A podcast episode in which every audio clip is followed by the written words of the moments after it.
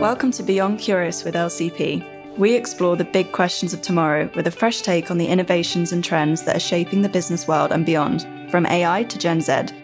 Join us on the journey. So, day three of the PLSA conference. Lassia, how are you feeling? I'm feeling pretty good, but I'm not sure everybody else here can say the same. It seems like lots of people had quite a big night out yesterday. So we're seeing some sore heads. Coffee is very popular once again. The 9 a.m. talk that we were in was a little bit quiet, but it's a really good day. Lots of great sessions, and importantly, loads of guests coming onto our podcast today. On which, and linked to the 9 a.m. quiet session, um, Clive at Wellsteed, LCP partner, and John Towner, L&G Managing Director, are our first guests on the podcast this morning, hot off uh, the press, as it were, from their 9 a.m. session. So if you did miss that, you get a chance to hear the highlights today on the podcast. We'll then be joined by the likes of Richard Lord Deeks from Royal Mail Pension Trustee, Michelle Wright, our very own Michelle Wright of LCP, Lizzie Holiday, Helen Miles, and Lou Davey of TPR. So great hosts of guests today. Again, lots of brilliant content. The only place to hear a great summary of the day's events if your head is feeling a little sore this morning. So do listen in and enjoy day three of the PLSA. Brilliant. So we're now joined by Helen Miles, Chair of the NHS Pensions Board. Welcome, Helen. Thank you, Lassie. How have you been enjoying the conference so far? It's been great to share the energy that's in the conference centre. There's a lot of thinking going on and lots of good ideas. So, you're in quite a unique position, I think, because the NHS pensions works a bit differently to a lot of the other pension schemes that are here at this conference. Can you tell us a little bit about how it actually works? Yeah, so we're an unfunded scheme. We're the largest of the four big unfunded schemes in the public service. We've got over 3 million members. And as you might imagine, quite a big constituency of different members from highly paid technical consultants down to the hospital staff you see whenever you visit. We've also got multiple employers, but we're not a trust. And our governing body has two main constituent parts that's the Pensions Board and the Scheme Advisory Board, or the SAB. I'm independent chair of the Pensions Board with 12 other individuals split 50 50 between employer representatives and staff representative groups. And the Scheme Advisory Board, which I don't belong to, but they are a mixture of employer and employee representatives. Our roles are set out in our NHS pension scheme regulations. So the Pensions Board has to give assurance to the Secretary of State, currently Stephen Barclay, about the compliance, governance, and administration of the scheme and also how we deal with the requirements of TPR. The Scheme Advisory Board has the remit to advise the Secretary of State on changes to the scheme and actually, that will look at benefit changes. Obviously, we're still full of lots of active members, over 1.7 million of them. But they'll also look at issues like contribution rates, and you know that, that comes into the aspects of pay awards, things like that. So quite a bit more current, whereas we are perhaps the other end of the pension transaction uh, with a focus on delivery and compliance, and of course our members. And I guess you have many more stakeholders than a traditional pension scheme because you've got the unions who have a strong voice around what they want to see, protection of benefits. You have some of the NHS employers and their interests and what they would like to see. You've got cost control from Treasury and you've got the department, and then you've got comparisons, I guess, against all the other emergency service type employers, fire and police, and so on. So, how do you balance all those and recognise all those different interests and, and, voices? David, you're right. It's probably one of the most complex schemes that I, I've ever dealt with. And I've spent 30 years as pensions lawyer working with a lot of other pension schemes. In our pensions board, because of, there are 13 of us, there's a lot of voices around those tables from the trade unions, Unite and Unison, for instance, from people like the Royal College of Nurses, from NHS employers, NHS England, and some local payroll departments from uh, hospitals across country. And uh, we're talking about England and Wales here. Scotland is, is separate. Now, genuinely it's about team working and we hold our meetings and have our discussions with representatives from our administrator nhs business services but the dhsc is always there and the policy team they're very well engaged and very much around team working with our board and indeed with the SAB. And, you know, about, I think last summer, I had a call from DHSC talking about something they were concerned about. They wanted the pensions board to drive as an initiative to ask for BSA to focus on a particular area. Genuinely put our heads together and then taking the views from the other pension board members and teamwork to try and get that changed to how the administration practice was going. So it is a really diverse group of voices. Of course, that takes a bit of time, but we manage that communication quite well, and it is very important that we are reflecting the multiple stakeholder interests, as you say, that we have to keep in mind. It's, it's never easy. We probably won't always get it right, but we're always trying, certainly. You mentioned there up front that it's not funded, so you don't have the worries that some of the members here have around the investment of their assets and volatility and, and risk and so on. And you mentioned there that the NHS Business Services provides the administration, and, you've got an enormous scheme. You've got 1.7 million active members. I think mind blowing. absolutely mind blowing around there. So does that mean you know a lot of your role is looking at administration, and I guess there you've also got competing challenges that I think the driver to do that was to drive efficiency in payments, but against that, you've got the quality of service to members. So, how do you balance those things? You know, uh, quality service to members while also being really efficient in terms of use of taxpayers' money? Absolutely, David. So, one of the key items that we look at in our meetings is always progress against the KPIs that we've set for performance and delivery.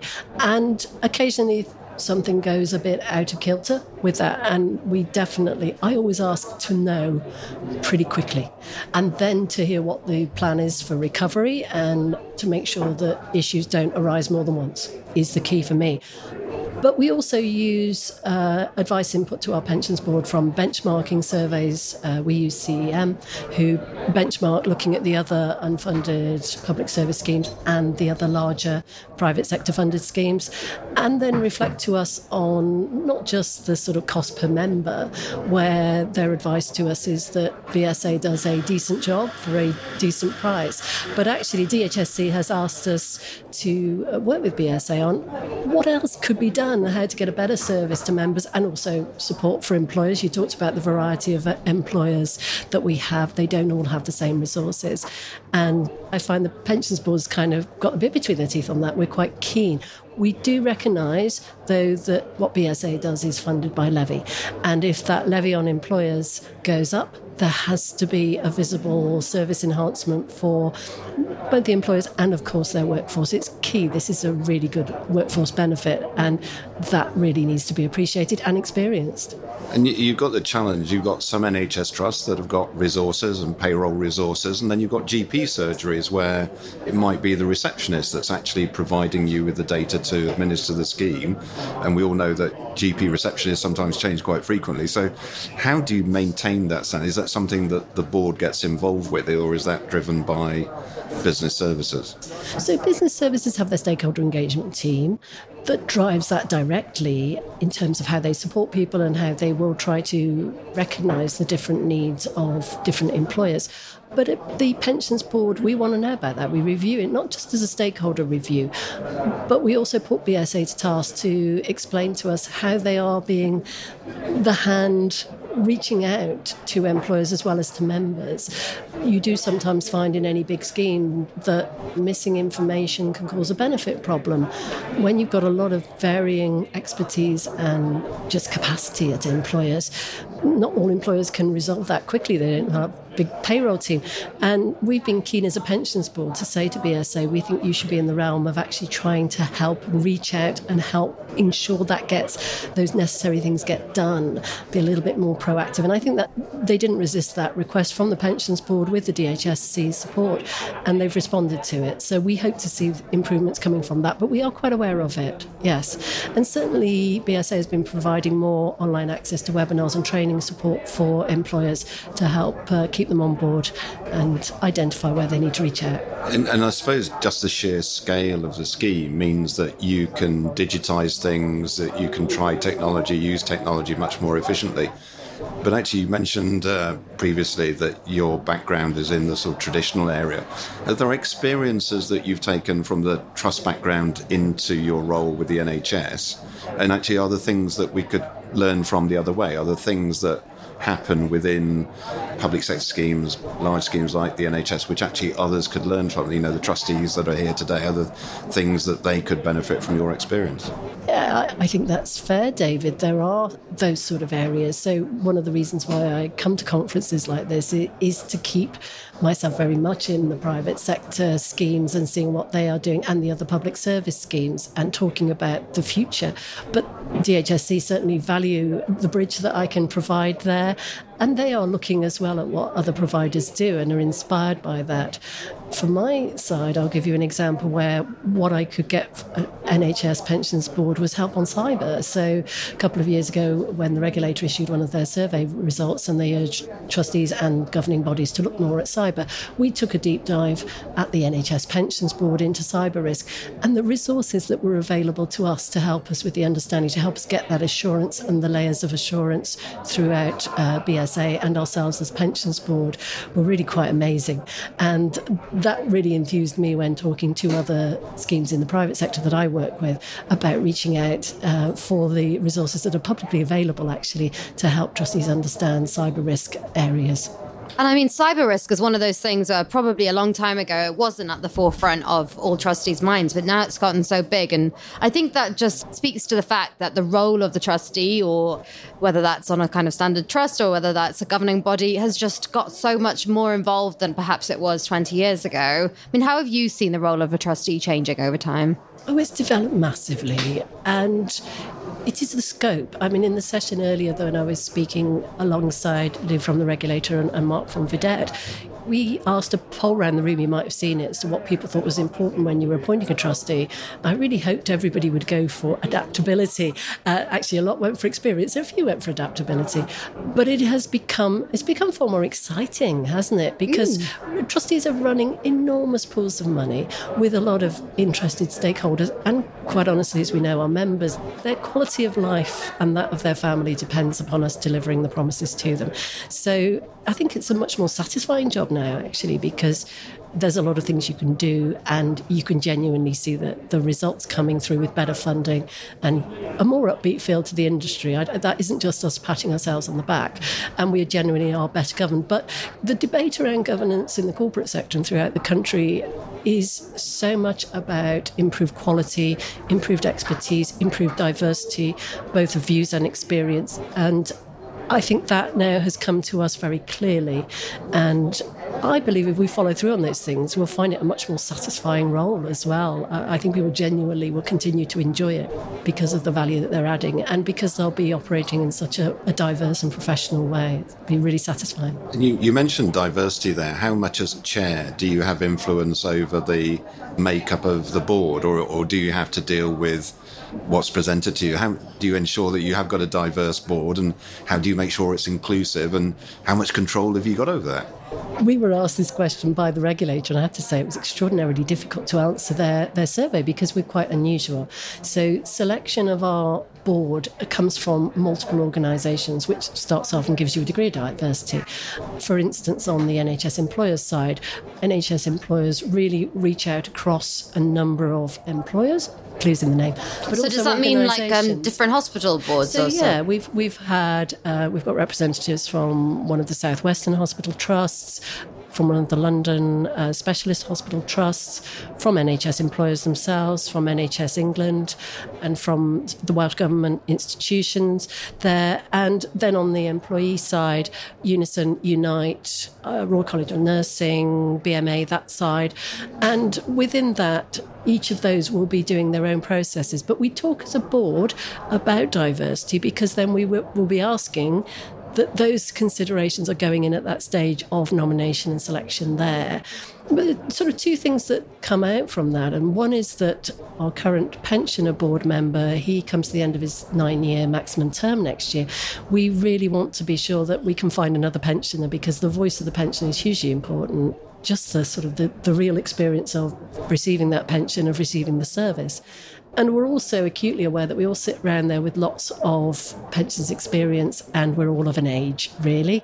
And trying to get some younger people through who are engaged in pensions, I think is a good opportunity at NHS because it's still an active scheme, because there's still a lot of workforce and employer representative engagement on the pension side. So it's really about asking them, you know, do reach out to everybody and try and get some engagement enthusiasm because, goodness, the younger people are going to have a great long career engaging in pensions ahead of them. So, yeah, that's what we want more. Myself, I was appointed through the independent public appointments process, and that's all that information as to how that works is all available publicly. Brilliant. Well, thank you so much for joining us, Helen. As we reach the end of the conference, have you had any particular highlights or takeaways that you want to share? Yeah, I think it is the regulator saying that they're going to prepare to go and push the limits of their powers a bit. I think for those of us in the industry, if there is wrongdoing or things that are not being doing right, we'd like to see them improved. And if they're willing to use their powers to the fullest extent, I think we can only applaud that.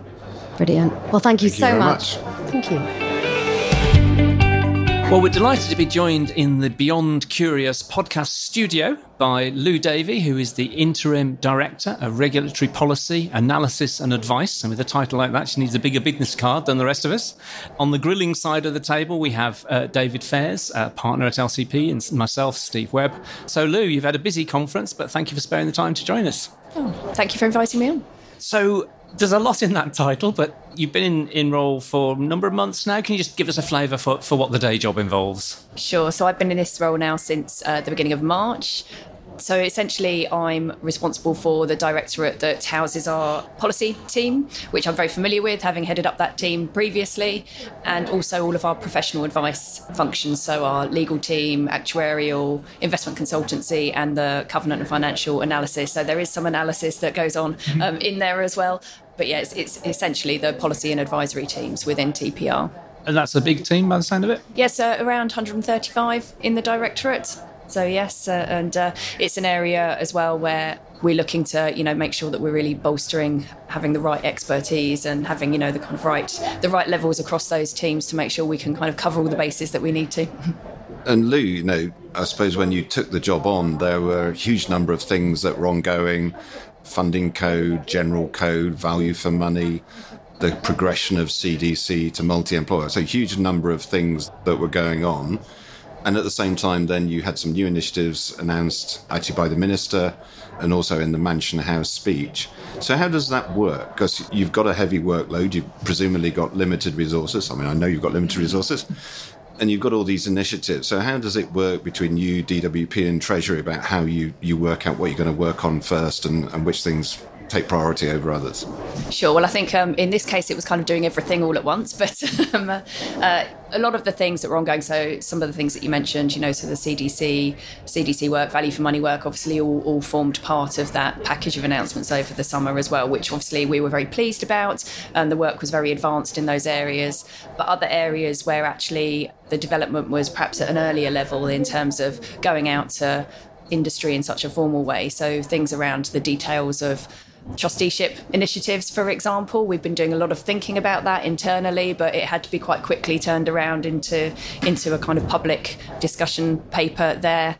And some of the other kind of newer initiatives, particularly around the kind of investment initiatives, etc., was some rapid thinking had to be done.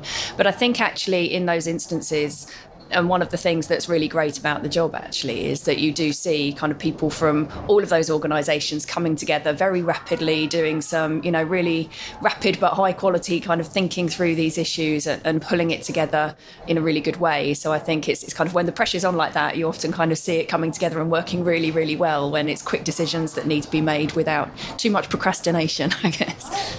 And, and how do you balance different views within the Mansion House proposals as the potential for the Pension Protection Fund to take on a different role, to become a consolidator? and there, you know, you've got DWP who have a view, Treasury probably have a view, PPF might have a view. How, how do how do those all balance out? How does what role does the regulator play in those discussions?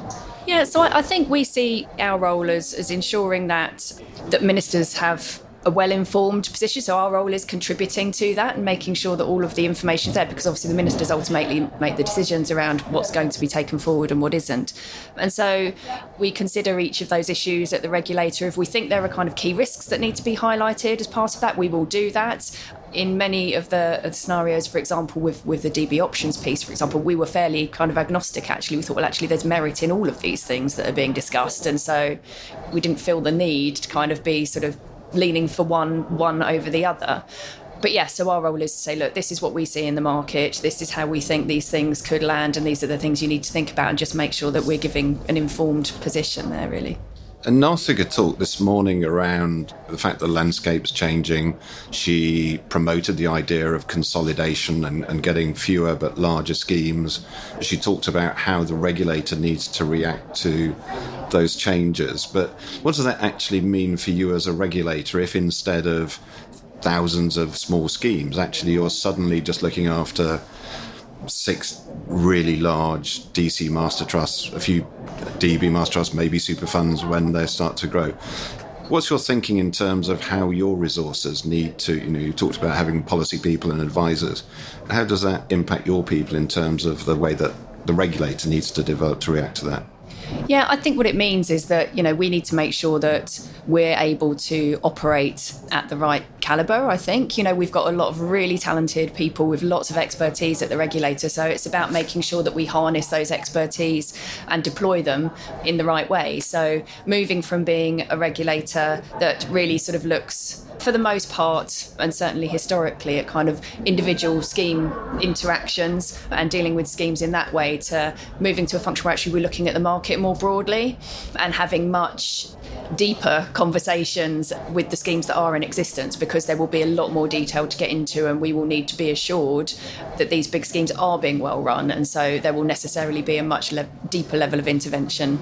Just pick up on that, Lou. We've just done an interview with someone from a large master trust and it's quite interesting about the fitness for purpose of regulation designed, for example, to pull up the socks of a small DC scheme as against a dirty great master trust. And there was a bit of a message, I guess, from that master trust to say, well, mm, it's going to cost us a lot of money, a lot of time to gather, just to gather all this data for value for money and so on. And we're wondering how much added value there is to our members because there's a cost to this and we can't quite see the benefit. Whereas you could presumably in a small, not very well run DC scheme. So, how reassured are you that the sort of direction of travel of government policies is focused on the bits where the problem is? And doesn't just become a burden for everybody. You know? I think there's an element of, of needing to kind of sort out the historic issues, but also making sure that we've got a framework that ensures that going forward, things are fit for purpose. So that's why, with the value for money framework in particular, yes, a big part of that will be to really highlight where the poor performance is and enable that to be driven out of the market. But looking forward, we want to be assured that the schemes that remain are continuing to deliver value, and what that value looks like will evolve over time. So, what we might consider value for money today might look quite different in the future, and so it's important to have that framework there so you can kind of see how that's evolving. So, I wouldn't say that it was not a good investment. and just just before uh, David carries on, just on the you, you use the phrase about driving out the poor performers and so on. It'd be good to understand the mechanism because you know I saw the other day a TPR survey that the chief executive referred to this morning that basically said all these small master trusts they just kind of ignore all the rules. You know they don't do chair statements and so on. Now they're going to have a value for money obligation. They'll probably ignore that or do it sloppily or whatever. And your boss kind of implied that you'd kind of like to shut them down, force them to consolidate or whatever, but you're not absolutely sure you've got the powers to do it. I mean, is that a fair characterization? Or? Yeah, I think it's something that we need to explore. And so the regulatory initiative that we're running now on the value for member assessments for schemes with less than 100 million pounds assets under management, we're really the start. We're taking an enforcement starting point essentially. And what I mean by that is we are looking at actually we anticipate finding a range of poor behaviour that we're not going to be happy with through this. And that's just because that's what our research shows. It's that's a fair assumption to be making at this point. So we're looking at actually what's what's our strategy here? What are the tools that we have got available? Historically, we have been very much more around kind of encouraging people, making sure they're clear on what they need to do, rather than really compelling them to comply, but we're taking a different standpoint. And it might be that through this process, we find that our powers aren't quite fit for purpose, but it's important that we test the boundaries and make sure that we push it as far as we can. And then if we find that we need something different, then we can go and have that conversation with government to address that. But we're really starting from that viewpoint in this particular initiative, so it will look different from what we've done before. And I suppose that drive in the DC market, you know, there are authorised DC master trusts where you know that actually they're run by fit and proper people and they've got right systems and processes and so on. That is different, isn't it, in the DB world because you've got an assessment regime but not an authorization regime for super funds and DB master trusts don't need to be authorized in the same way as DC master trusts. So is that a bit of a gap in the kind of regulatory oversight? There are several authorization regimes, you know, that are either in place or in gestation, and we can see where that's going. And I think, particularly with taking DB Master Trust as an example, yes, they've been in existence for a long time, and we're starting to see more interest um, in those as a mechanism. And I think if we see that there are risks there potentially that are equivalent with other schemes that have an authorization process it's hard to argue why wouldn't you have an authorization process around those vehicles as well so and then again, in your session earlier, you know, that consolidation together with the effectively the changing market of the trustee market, the rise of professional trustees, sole corporate trustees. So you're getting now really quite a small number of individuals who've got enormous influence over the governance and operation of pension schemes. So how do you see that developing? Do you see that the regulator will get more involved in the supervision of professional trustee firms. From our own survey, we can see that a lot of corporate sole appointments, there is quite often in a professional trustee firm a risk committee, a governance committee that oversees some of the decision making. But it seems inconsistent to us from one firm to another. So, are you as a regulator thinking actually we're a little bit worried about the consolidation and the influence that a really small number of people have? And the breadth of services that some of those professional trustee firms are delivering is sort of beginning to widen. So, are the conflicts there? How are you looking at this developing market? Yeah, so I think I think there's a there's a few things there. So firstly, the work around professional trustee accreditation and making sure that the bar is pretty high actually for being a professional trustee. That's a starting point, I think, and one that we definitely want to pursue. In terms of how we interact with professional trustee firms. I think this is part one of the pieces of, of us evolving as a regulator. So much like we've introduced our approach with third party administrators, where, you know, actually we're looking at you're a big service provider to a lot of schemes. What are the challenges you're facing? Where are the issues arising? What are the things that we as a regulator should or shouldn't be concerned about? We can see a really strong argument for moving to a similar approach with professional trustee firms. In some instances, that could be quite straightforward, but not all professional trustee firms have house views, for example. So it will be exploring how do they deal with different schemes as well. But that is definitely an approach we're interested in exploring. And perhaps at the other end of the scale, I was just had a really interesting conversation here on the LCP stand with a couple of lay trustees and they were interested in what the CEO of TPR said this morning about possible uh, accreditation of, of all trustees. And they were saying, mm, you know, we think it's coming and, well, we have to pass certain exams. And they were saying, you know, sometimes in the discussion, there's really just kind of high powered investment specialists and professional trustees, and they're talking a language that maybe the lay trustees don't quite understand where are you on that spectrum between you know everyone who's a trustee has a proper job to do and you want them to be up to the job but also the perspective that the lay trustee can bring that could be lost if you raise the bar too high? I mean where do you think you'll land on that? Yeah i mean i think we think that lay trustees have a lot to offer and we think it's important to retain that um, in some ways. So I think we need to make sure that we're realistic about what we expect of lay trustees versus professional trustees. But I think that actually professional trustees have probably got a much larger role to play in supporting lay trustees. They have the expertise, they have the time, they have the resources. So actually, in terms of upskilling lay trustees, I think they've got a role to play. Whether it's reasonable to expect lay trustees to all become highly qualified, you know, that's something that is is questionable probably, and you you as you say, you might lose the value that lay trustees really bring then. So it's about finding that balance and how do the two roles interact. Sure. And we potentially are putting quite a lot of challenges to trustees, aren't we? You talked about the importance potentially of a trustee board having somebody who understands cyber, and you can see that climate change might also be a really good thing to have an understanding of how to communicate on social media. So the breadth of expertise that we're saying would be really useful for a trustee board to have is growing. At the same time, we're saying trustee boards should become more diverse, and then the idea that trustee boards should have a professional trustee amongst their group so that they can understand the requirements on them. How do you deal with those small charities, those not for profit organisations where a lot of people are voluntarily giving their time to do these things, but you still got all these challenges that the regulator expects them to do? So, do you think there should be an exemption for charity schemes or not for profit schemes, or do you have the same expectations, if you like, right across the piece?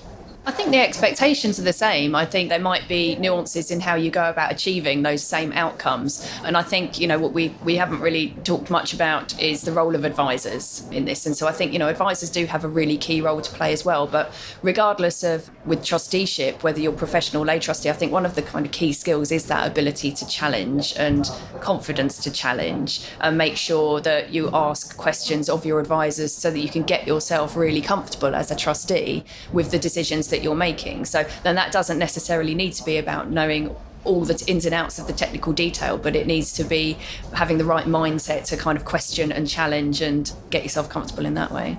Great. Well, we're nearly up to time. Uh, perhaps we can squeeze one more in, which is the whole sort of decumulation issue, because I, I, suppose the early phases of auto-enrolment was really all about building pots and pension freedoms was about sort of at retirement choices. And I think rightly now the discussion is, well, what about the next quarter of a century kind of thing? I had an interesting conversation again at the conference with someone who said, well, as a trustee, I care what happens to my members post retirement, but I'm not sure my corporate sponsor does because they don't work for them anymore. I mean, many of the members haven't worked for them for a while anyway, but none of them will work for them sort of post retirement. So, as a trustee, can I say to the corporate sponsor, I want you to enable us to run the scheme through retirement to keep members and look after them there, or just shove them all off somewhere approved, a master trust or something like that? I mean, do, do you have any instinct as to where TPR, what do you see the post retirement landscape looking like?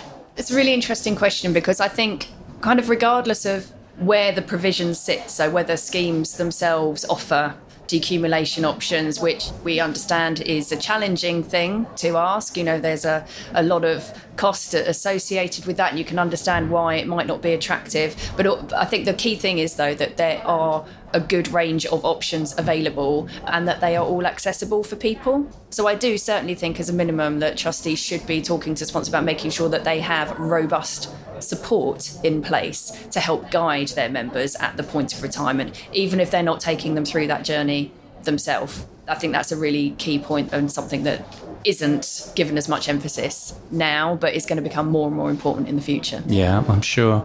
And just a PS, um, a colleague of mine sitting not very far away from me, one of his first blogs for LCP was about the challenges of people with modest DB pots trying to get financial advice on transfers. And as you know, there's a, legal requirement at 30k, but trying to find an advisor will give you good advice at 40 or 50k that's affordable and cost effective and so on. So David had some interesting ideas about flexing within the DB world and so on. I mean, given the challenge, you know, we did an FOI the other day that showed the number of approved IFAs able to do transfer advice fallen by about two thirds. So the supply is drying up are you in that long shopping list that David and you have been talking about things? Are you able to give any attention to that and the advice environment for people with modest DB pots? I mean, I think that does fall under the kind of scope of what DWP continues to consider in terms of where the advice guidance boundary is, and along with that, what's the point at which people need to be required to have advice. So I think obviously that is a decision for government if they wanted to sort of change what that looked like, but it is certainly something that is part of that thinking when they're reviewing those kinds of things. So I think it is on the radar. It is on the radar, but probably not right at the top of the priority list just at the moment. Fair enough. Well, thank you for being so frank with us. So, uh, a final non pensions question, because obviously we like to find out what people do when they're not doing pensions and whether they're reading any particularly good books at the moment or um, what you have on your car CD player or a, a favourite podcast that our listeners might like to listen to. What would you like to recommend to us? Well, one book that I have, audio book actually, um, that I've read recently which is one of the most fascinating books that I've read for a long time, is actually Paul Johnson's Follow the Money, um, which is a properly fascinating. it's like it's one. It's like you know unputdownable in that kind of like oh my goodness, you know. I would highly recommend that to anyone if uh, for a bit of a. very good. Well, I second that. I've, I've read it and he's very nice about me, so uh, definitely we should put that on the on the show notes. I think. Um, Lou Davey, thank you ever so much for your time. We know it's getting towards the end of the conference, so we really value your time and your openness. Thank you very much. Thank, thank you. You, Lou. Thank you very much. So that brings to an end our series of podcasts delivered from Manchester here at the PLSA conference. We hope you've enjoyed listening to them. We've certainly enjoyed the discussions. We had some fascinating insights from various people who come into our podcast booth. Beyond Curious with LCP will be back for season two in November, where we'll be connecting with CEOs and founders across different sectors to deep dive into the journeys, challenges, and triumphs that have shaped today's industry leaders. Watch this space. If you enjoyed Beyond Curious with LCP, remember to rate and subscribe and follow us on social media. We'll be back next time with more questions, insights, and curious conversations. This podcast is for information purposes only and should not be taken as advice. All views expressed by podcast hosts and guests are purely their own opinions and do not represent those of LCP, its clients, or affiliates. LCP makes no warranty, guarantee, or representation as to the accuracy or sufficiency of the information featured in this podcast.